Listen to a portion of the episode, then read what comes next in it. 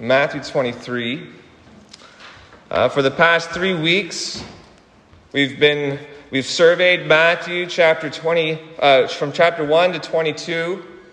Uh, and, and, by the way, I, I, I, did my math wrong. So again, I'm your pastor. I'm not a mathematician. I, I said that it, Matthew's taken three years. It's it, we're coming on four years now that we've been studying Matthew, and um, so it was a a brief overview for the past three weeks, highlighting the general setting and how it anticipates and prepares the reader to understand and even really just heartily agree with Christ's prophetic pr- pronouncements in the Olivet Discourse of God's imminent judgment upon unrepentant Israel, which then ultimately anticipates the concluding commission to proclaim the gospel of the kingdom to all nations that we come to at the conclusion of Matthew chapter 28.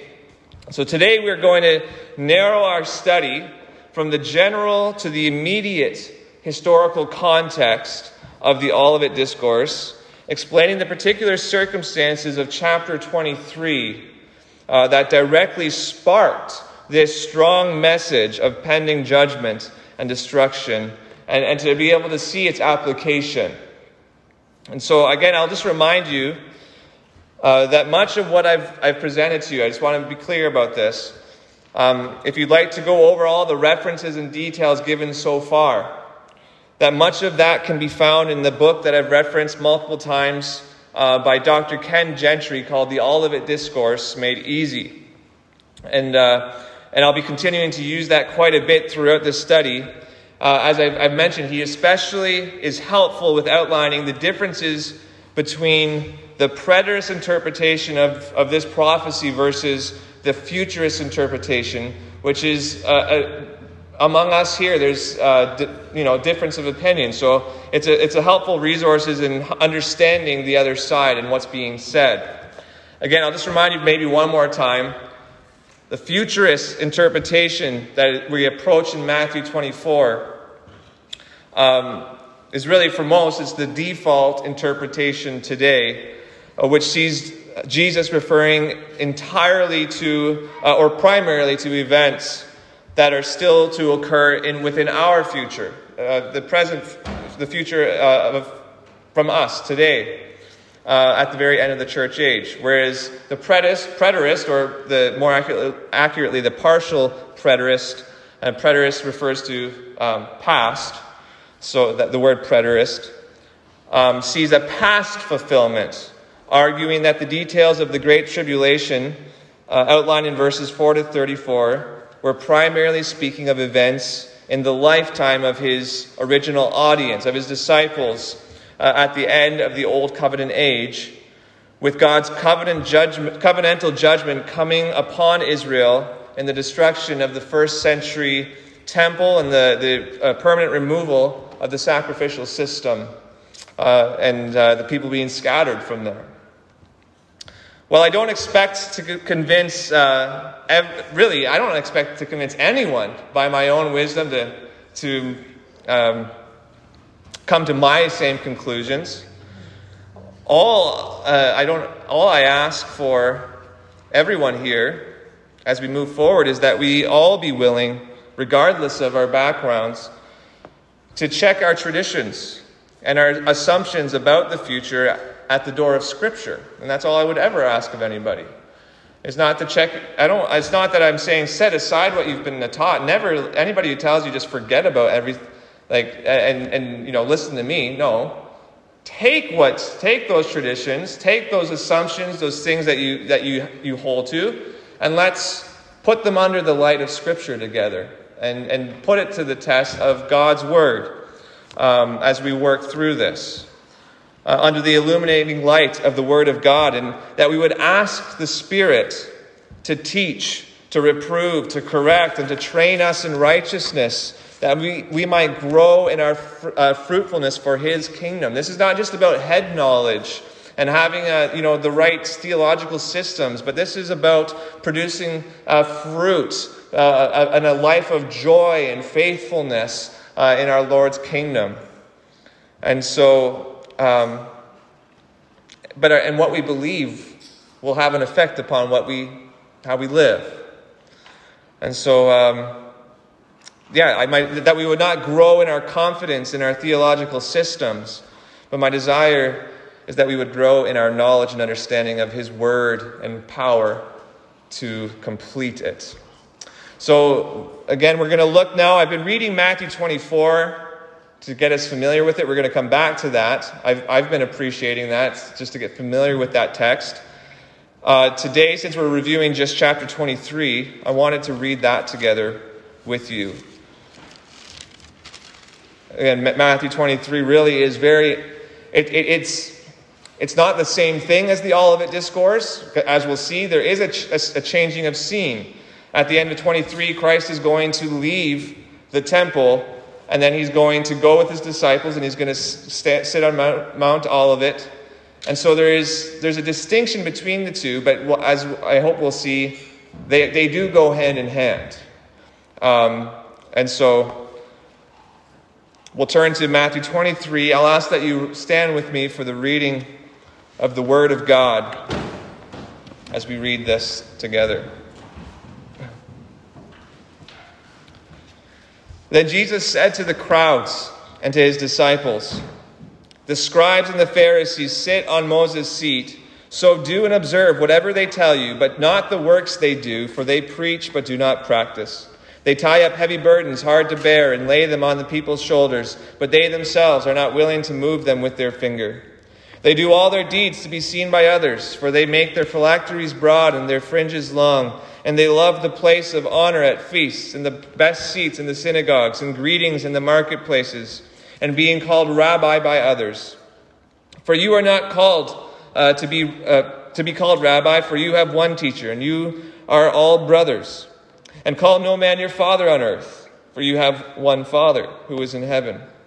Neither be called instructors, for you have one instructor, the Christ. The greatest among you shall be your servant. Whoever exalts himself will be humbled, and whoever humbles himself will be exalted. But woe to you, scribes and Pharisees, hypocrites! For you shut the kingdom of heaven in people's faces. For you neither enter yourselves nor allow those who would enter to go in. Woe to you, scribes and Pharisees, hypocrites! For you travel across sea and land to make a single proselyte. And when he becomes a proselyte, you make him twice as much a child of hell as yourselves.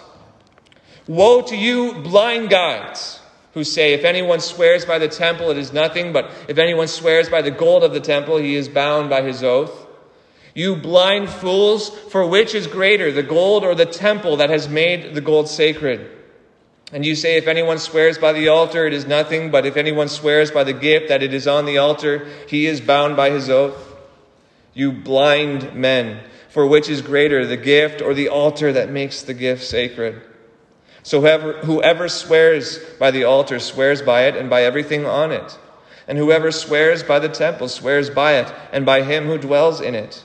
And whoever swears by heaven swears by the throne of God and by him who sits upon it. Woe to you, scribes and Pharisees, hypocrites! For you tithe mint and dill and cumin and have neglected the weightier matters of the law, justice and mercy and faithfulness. These you ought to have done without neglecting the others. You blind guides, straining out a gnat and swallowing a camel. Woe to you, scribes and Pharisees, hypocrites! For you clean the outside of the cup and the plate, but inside they are full of greed and self indulgence. You blind Pharisee. Clean, first clean the inside of the cup and the plate, that the outside also may be clean. Woe to you, scribes and Pharisees, hypocrites, for you like whitewashed tombs, which outwardly appear beautiful, but within are full of dead people's bones and all uncleanness. So you also outwardly appear righteous to others, but within you are full of hypocrisy and lawlessness. Woe to you, scribes and Pharisees, hypocrites, for you build the tombs of the prophets and decorate the monuments of the righteous, saying, If we had lived in the days of our fathers, we would not have taken part with them in shedding the blood of the prophets. Thus you witness against yourselves. that you are sons of those who murdered the prophets. Fill up then the measure of your fathers. You serpents, you brood of vipers, how are you to escape being sentenced to hell? Therefore, I send you prophets and wise men and scribes, some of whom you will kill and crucify, and some you will, uh, you will flog in your synagogues and persecute from town to town, so that on you may come all the righteous blood shed on earth, from the blood of righteous Abel to the blood of Zechariah, son of Berechiah, whom you murdered between the sanctuary and the altar. Truly I say to you, all these things will come upon this generation. O Jerusalem, Jerusalem, the city that kills the prophets and stones those who are sent to it. How often I would have gathered your children together as a hen gathers her brood under her wings, and you were not willing. See, your house has left you desolate, for I tell you, you will not see me again until you say, Blessed is he who comes in the name of the Lord. These are the words of Christ, the Word of God incarnate. Let's give thanks. God, we thank you for your Word. We thank you that you sent your Son, who was truly a, uh, who was the prophet that was uh, prophesied to come. And so, Lord, we pray that we would, you would help us to heed his words today, that you would remove the spiritual blindness from our eyes, that we would not be uh, the religious hypocrites of whom Jesus spoke to, but that, and if we are, Lord, that you would, you would move us to repentance today, that we would hear the truth, that we would hear the voice of the shepherd, and that we would follow his voice. In Christ's name we pray. Amen. You may be seated.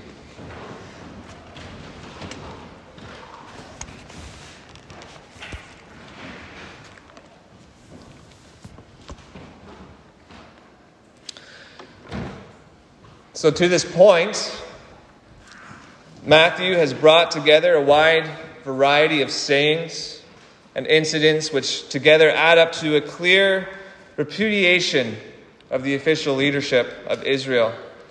And we have Jesus' uh, confrontations with the religious leaders rapidly intensifying that we look through chapters 21 to 22, concluding uh, in verse 46 uh, chapter 22, verse 46 And no one was able to answer him a word, nor from that day did anyone dare to ask him any questions.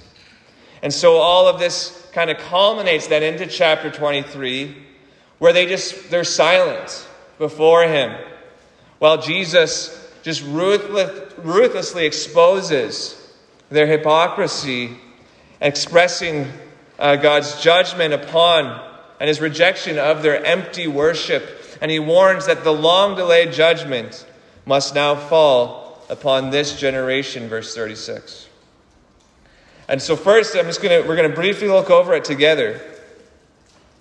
Uh, in verse, verses 1 to 12 is the first section where Jesus is speaking to the crowds. It's still, and, and it's, it's still regarding the corruption of the scribes and Pharisees, but he's speaking to everyone else. And he's warning of these religious leaders. Verse 1 says, Jesus said to the crowds and to his disciples, He says, The scribes and the Pharisees sit on Moses' seat. So do and observe whatever they tell you, but do not the works they do, for they preach, but do not practice. And so again, we've seen there that while Jesus acknowledges the legitimacy of the, their position of authority, the seat would be the, the, judge, the seat of judgment, the, the, seat of making decisions, calling the shots. He acknowledges that, that's, that, they, that they, that's where they sit. But he essentially rebukes their abuse of that said authority.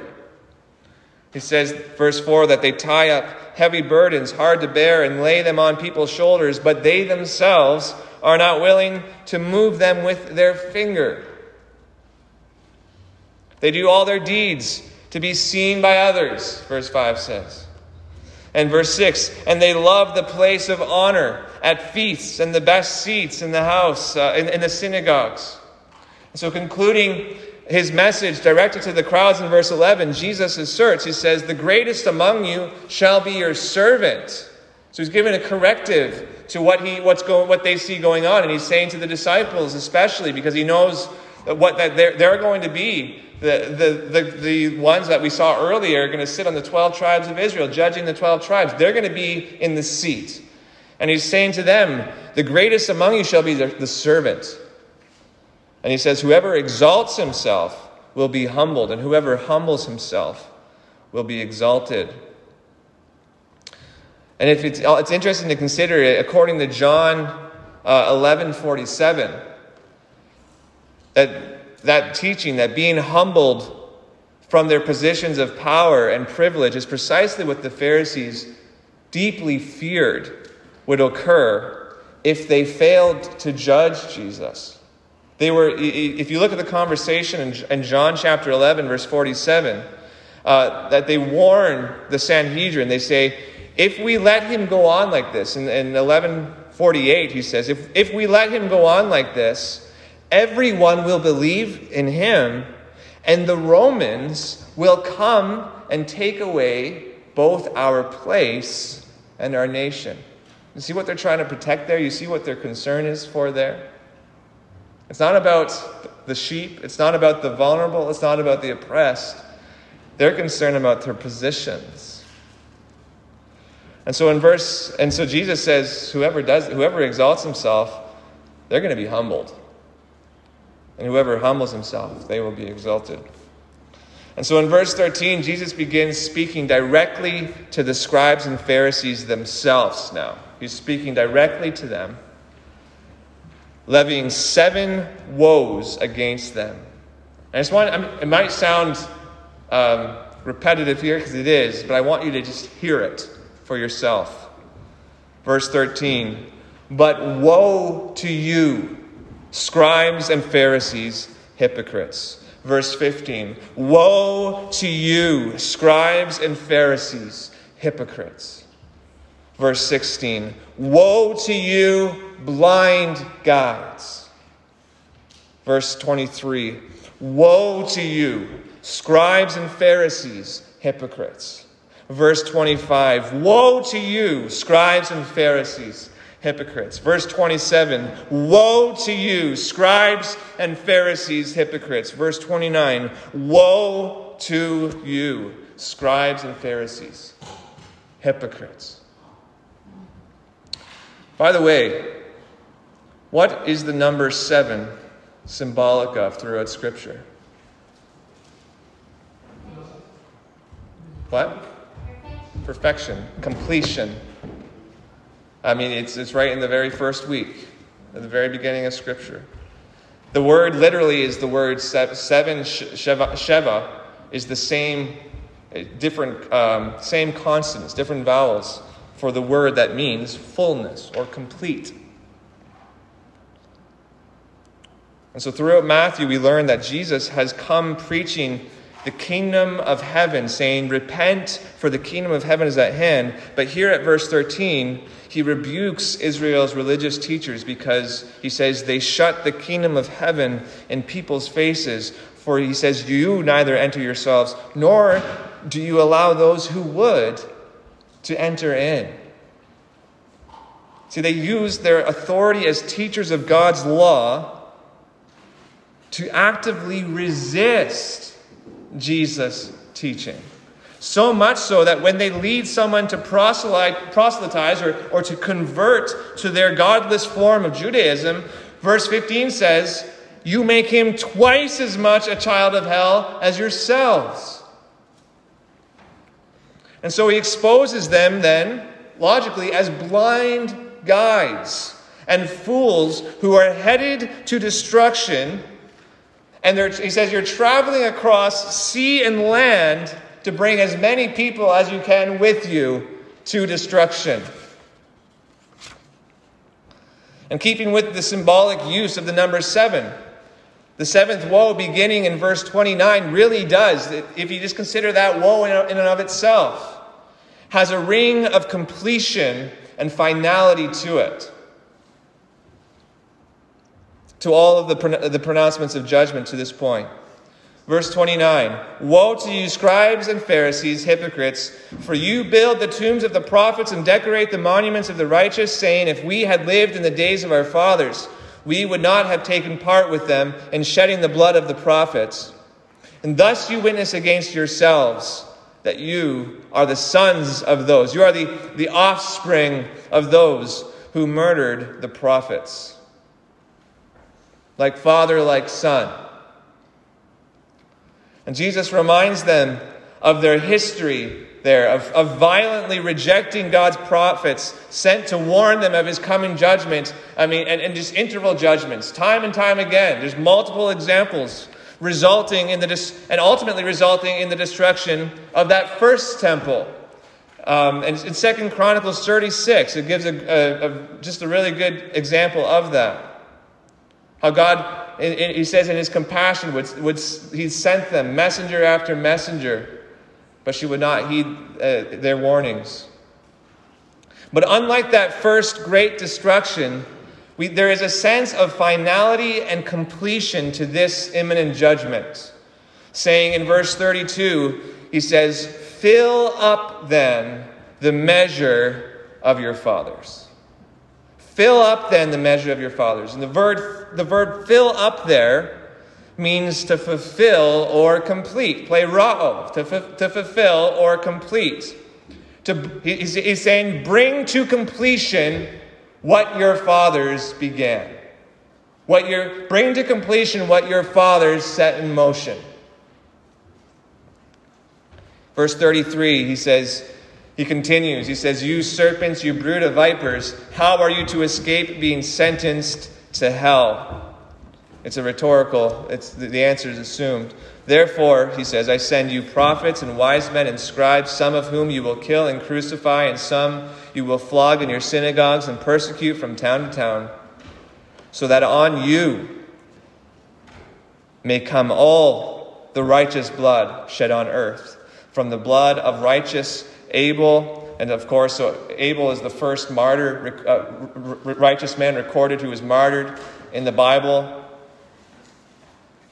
to Zechariah, to Zechariah, who in the Hebrew order of the Bible, he was the last martyr, the last prophet to be murdered um, in, in, the, in the Hebrew scriptures. He says, Truly I say to you, all these things will come upon this generation. So even though Israel has this history of killing her prophets, we see in verse 30, uh, verse 34, Jesus, he says he's going to send them more prophets to confront them uh, to, who follow after him. He's going to send more to them still.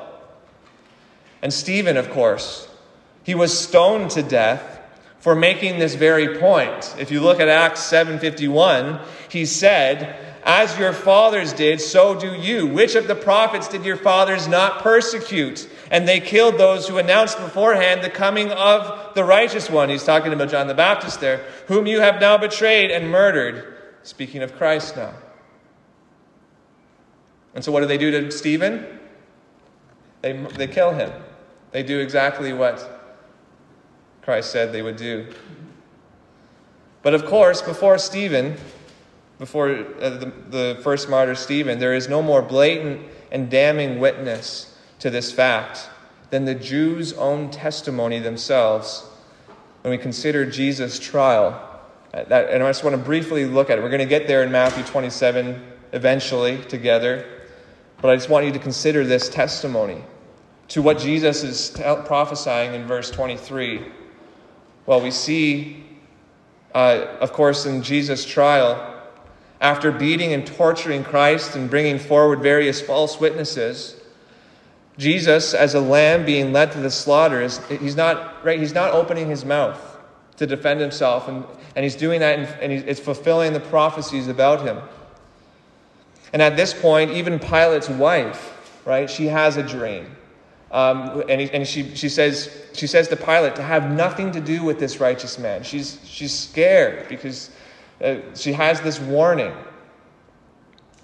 And what's fascinating is that in all of this, Try as he may, Pilate can find absolutely no fault in him.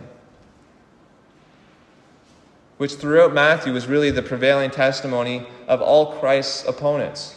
Who, right, we see all, who they sought to find fault in him in time, they, they, they sought to, to trap him in his words throughout his ministry, and yet we saw time and time again, didn't we, that they were silenced by his wisdom and by his own acts of compassion and mercy upon people. And so here, with Jesus standing in silence at his trial, the testimonies against him, right, they're not lining up. And so Pilate, and Pilate, it says in verse uh, Matthew 27, verse 18, uh, that Pilate, he, he believes Jesus is innocent, and it says that he knew it was out of envy that they delivered him up. And, and, uh, and it's, it's written down here as a matter of historic record at Jesus' trial. So it's, it's in writing for all throughout history, for us today, 2,000 years after, to look at this, to recall these events. As he stood on trial before his enemies, that Jesus, without even a word of, of self defense, was found to be blameless according to both the law of God and of Rome, of, of men at that time. And so Pilate, right, he's trying to pull out all of the, the political strings that he has at his disposal, having given them the option of releasing Barabbas, a notoriously known criminal, or Jesus, and they ask to release Barabbas. And Pilate says to them, Then what shall I do with Jesus who is called Christ? And they said, verse they said, Let him be crucified. In verse 23, and he said, Why? What evil has he done? Right? Just give me something, he's saying. But they shouted all the more, Let him be crucified. Uh, John 19 15 records there that the chief priests answered, We have no king but Caesar. This is a side point, but it's going to be relevant later. But here's a question for you there. It's going to be rhetorical because there might be different answers among you here. Who is the great, who is Babylon the Great, the mother of prostitutes? In Revelation chapter 17, verse 5. He's riding this beast with uh, eight heads and ten, ten crowns. Who is that? Who is Babylon the Great? The mother of prostitutes, represented of? We see, we see a hint, I think, in Ezekiel. I'm going to give you a, basically an assignment as we as you go on. I'm reading Ezekiel out of my plan. I don't know. Are you continuing, Rhoda, to read? Are you? I don't want to ask you. I already asked you in front of everyone. Perfect. It's fascinating to be reading Ezekiel uh, as I continue this study. But Ezekiel 16:30 decries Israel's idolatry, saying, and of course, and remember, actually, by the time we're in Ezekiel, Ezekiel is in Babylon. Uh, he's exiled. Um, so the initial judgment has already, that initial judgment has occurred. But he's, he's speaking to the people there in Babylon. And he says, How sick is your heart, declares the Lord God, because you did all these things, the deeds of a brazen prostitute, building your vaulted chamber at the head of every street and making your lofty place in every square. Yet you are not like a prostitute, because you scorn payment. He says, Adulterous wife, who receives strangers instead of her husband. Men give gifts to all prostitutes, but you gave your gifts to all your lovers, bribing them to come to you from every side with your whorings. In other words, he's saying to them, to Israel, with their idolatry, idolatry and going after all these other gods and these nations and these other powers and going to Egypt and, right, and receiving help from their armies. He's saying, the only thing that makes you different from, from uh, everyone else, from the prostitute who, who, who you know, does her deed to get paid, is that you, you do it for nothing. You, you, she, truly, the mother of pro, the, the prostitute of prostitutes is what he's saying. And the promised Messiah stands on trial before them, and they say to Pilate, We have no king but Caesar.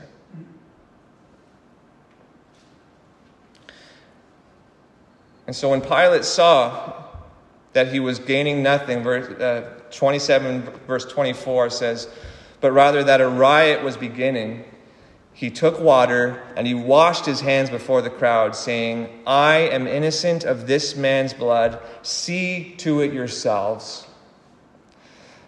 And he says, He's saying, I want nothing to do with this. And how, and of course, to a degree, he does.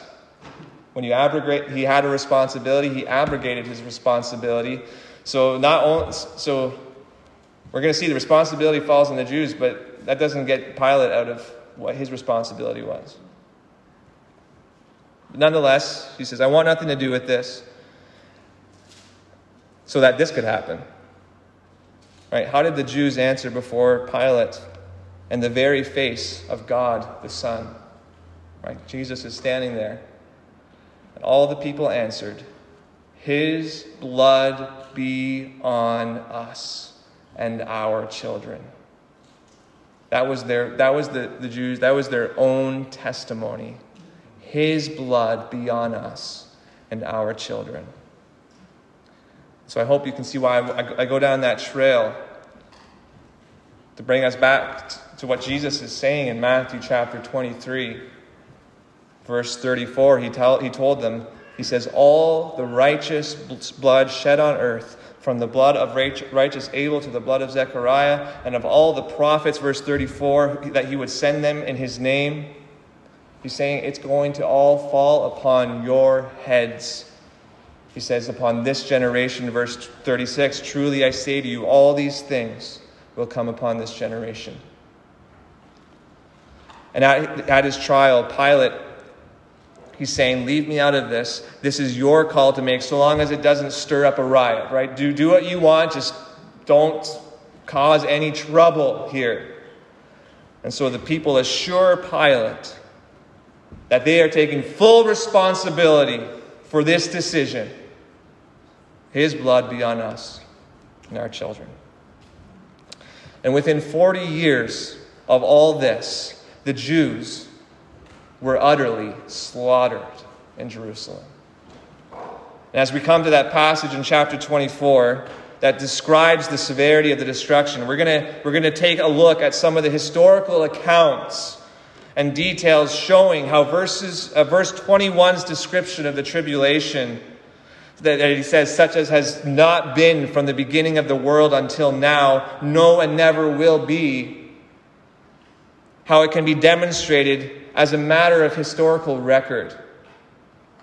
And I'm going to do my best when we get there to protect the little ears here um, when, when we get there. But again, the events surrounding the destruction of Jerusalem at, at AD 70 was absolutely brutal. i have I've just read a few of the accounts um, that's being described that's unparalleled to anything I've read.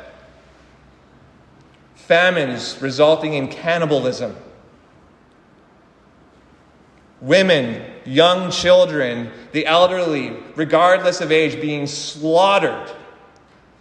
And the temple being taken apart, literally stone after stone, dispersing those who were able to escape around the world and the people at the Messiah's trial of the beloved Son of God, the people said to God, they said, Lay any blame, if there's any blame here to be found, lay it on us.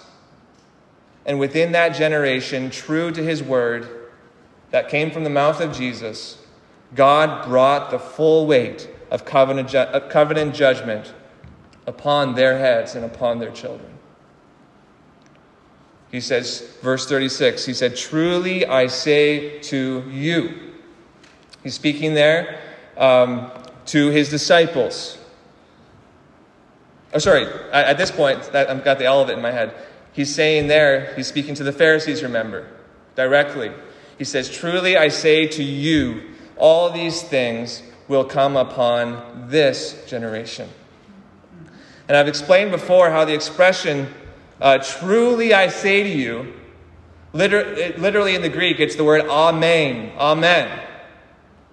And it's used to not only draw attention to the truthfulness of what comes after, uh, but to emphasize the certainty of the thing being said. It, so it's not just drawing attention, like, hey, listen up, but it's, it's speaking to the assurance you can have. Especially, and, and we see it, that it's especially often used when Jesus is communicating hard truths that would be difficult for his audience to accept. Uh, and, and when, I, when I say difficult, not in the sense of it would be hard for them to intellectually understand, but we see him saying, Truly I say to you, Amen I say to you, um, because what follows would have been hard to hear because it was contrary to popular opinion. It was contrary to what they were, were expecting. It, would, it might be a surprise. So he says, so that's what that word is meant to instill. Uh, be re- prepare your ears because this might throw you off a bit. Truly, I say to you. And it comes up again, we're going to get there, it comes up again and an even greater emphasis using a double negative in chapter 24, verse 34. So you'll see that will be helpful for us understand, uh, understanding that passage. After describing, uh, he details the details of the coming tribulation, he concludes in verse 34, saying, Truly, I say to you, this generation will not pass away until all these things take place. And that verse is actually the key, it really, that we'll see to unlocking much of the confusion surrounding the Olivet Discourse. And so I believe it is no coincidence for the sake of his contemporary audience, as well as for our benefit today, that Jesus headed off that statement with that solemn note Amen. Truly I say to you. And the public discourse of woe upon Israel's religious leaders ends with that final expression. So we have that last and final woe, and then we have this last lament in verses 37 to 39. Because in spite of God's repeated appeals to find refuge, to calling them to find refuge in Him, Jesus knows that they have ears, but not ears to hear. They have eyes, but they do, not have eyes that will see. Because they have hearts, he says, that are not willing to do so. Right? I would have gathered you up, but you were not willing. He says, See your house. By the way, I, I can't remember if I mentioned this before.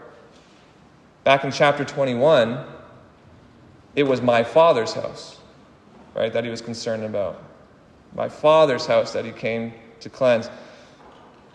Now he says it's your house. See your house, the temple.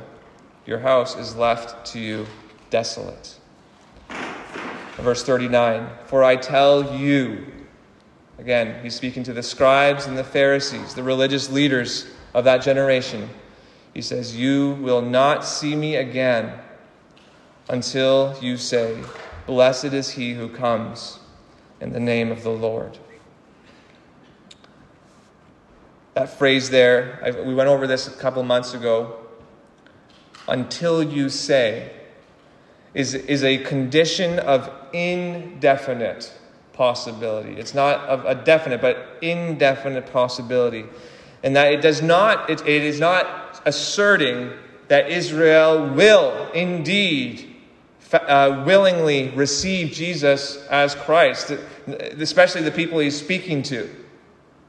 He says, You, he's talking to the Pharisees in, front of him, you will not see me again until you say, Blessed is he who comes in the name of the Lord.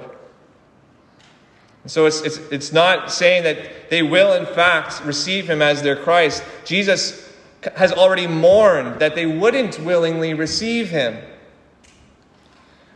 Israel is, a, is about to fill up the full measure of the guilt of their fathers, right? So uh, we, we, they're going to crucify Christ, persecute his followers. They're going to take the guilt of the righteous blood of the prophets upon themselves.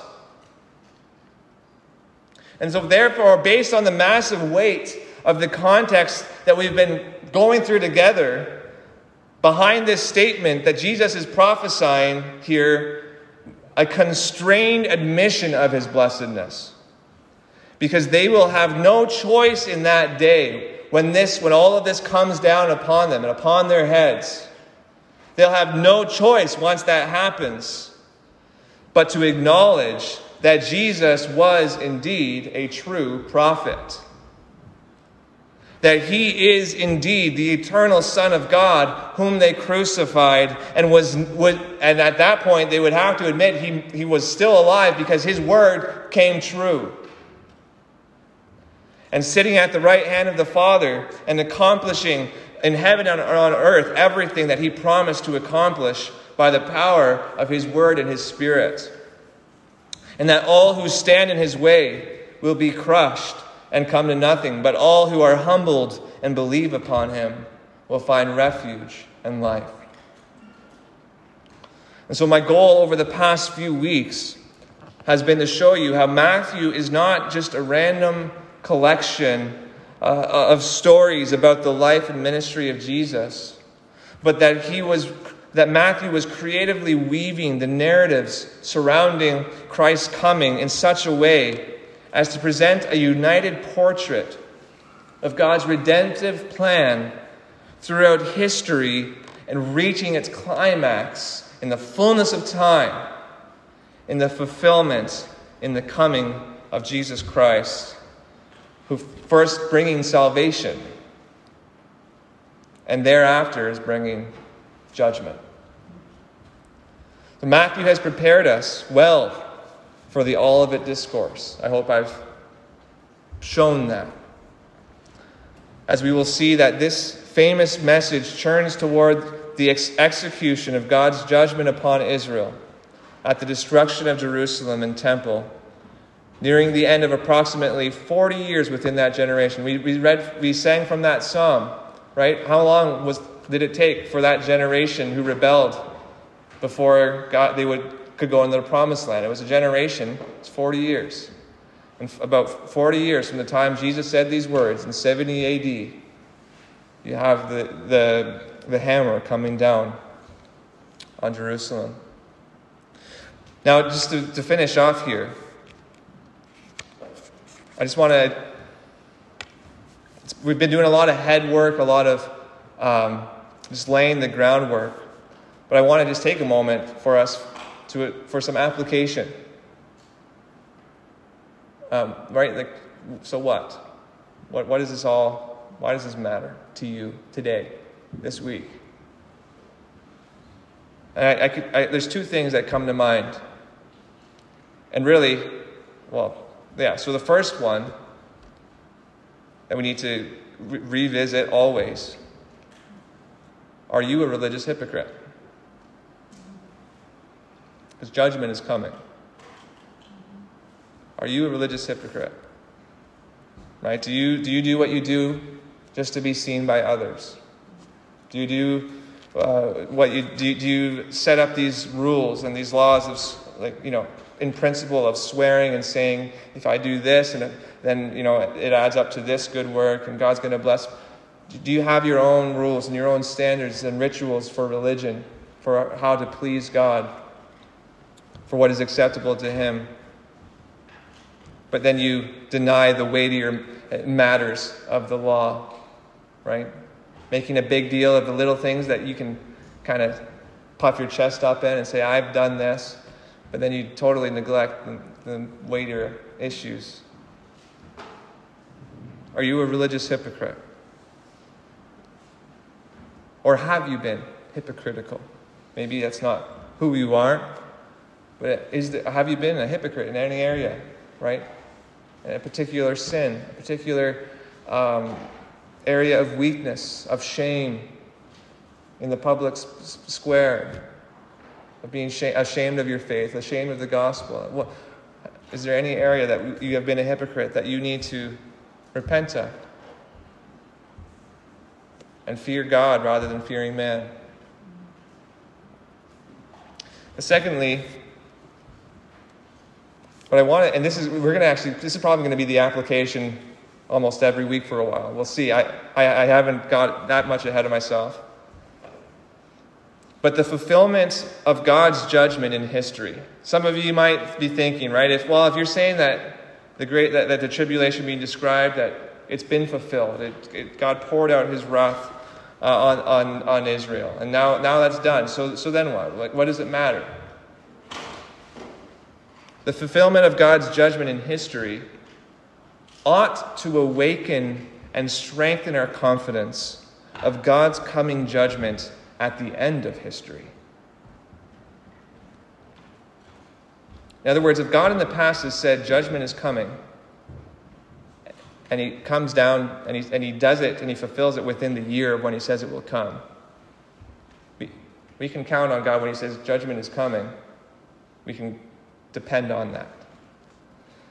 Uh, Nahum, little known minor prophet, Nahum, verse, uh, chapter 1, verse 3, he says, The Lord is slow to anger. God has been patient with you, hasn't He? Can anybody here say that God has not been patient with you? I don't care where you stand with God right now, whether you stand in Christ or not.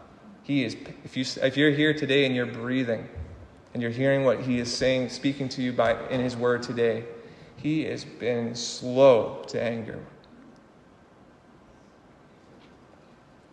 But the prophet also continues and he says, And He is great in power, and the Lord will by no means clear the guilty. So again, if Jesus was able to predict the coming of Jerusalem's destruction, pretty much down to the year, should we not take him seriously when he says that a time is coming when he is going to judge all of the world, both the living and the dead? Do you see the application there and in, in seeing that it, if, if he's, what he's done in the past, it, it means, it has consequences to us and to our future.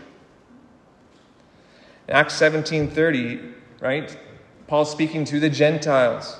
He says, The times of ignorance God overlooked, but now he commands all people everywhere to repent, because he's fixed a day in which he will judge the world in righteousness. And of this he has given assurance to all by raising him from the dead, which, by the way, he also predicted. And it came true. So, in other words, Jesus, and we're, going to see, Jesus will go on to say in the Olivet Discourse, in, in chapter 24, verse 36. And I'm going to explain this more later, but that's where we see a shift in the discourse from, I believe, the time of judgment upon the Jews to where it shifts then to the future, to the coming second coming of Christ.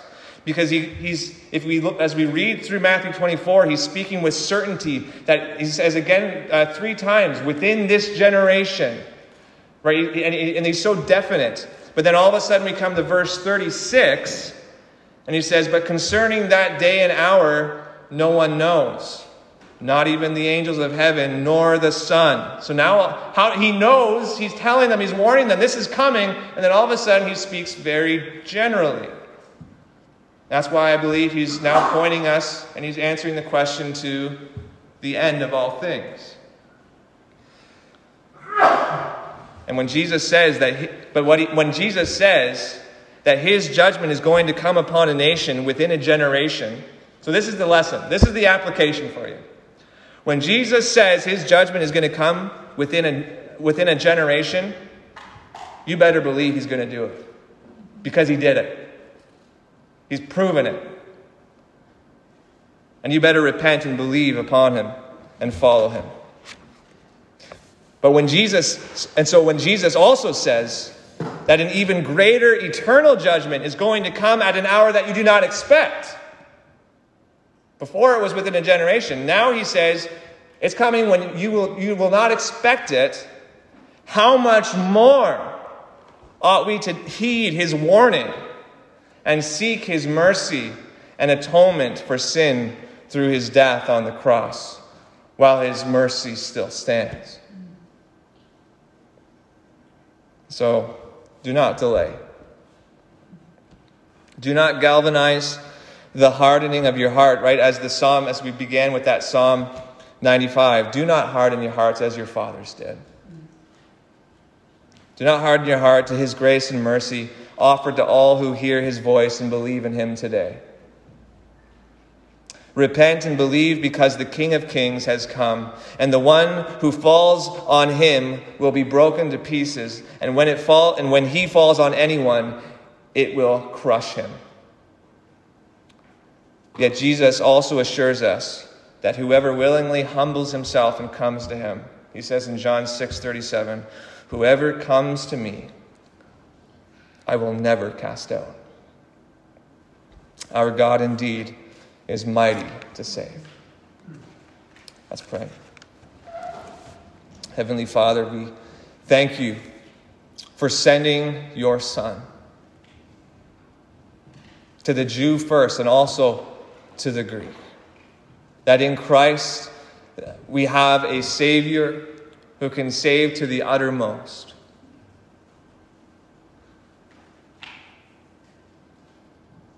Lord, we pray that you would, I just pray in this moment, just came to my heart that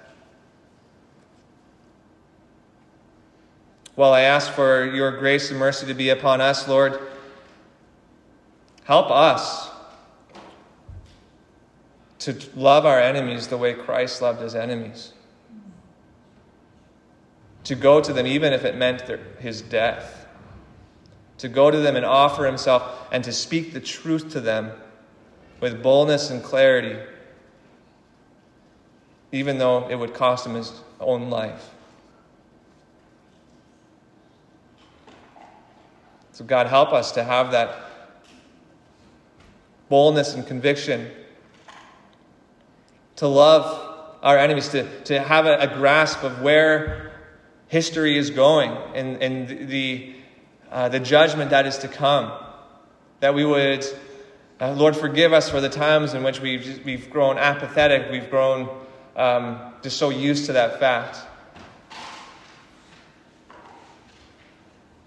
And Lord, again, we ask that it, may that begin with us and in our hearts, Lord. And may it produce a spirit for all who, who come to you in faith, that it would produce just a, a, an offering of thanksgiving and gratitude and worship and a life of serving you, Lord. And that for the heart here who has never bowed the knee to you, that the, the hearing of your coming judgment would cause them to seek refuge and salvation in Christ's name. In Jesus' name we pray. Amen.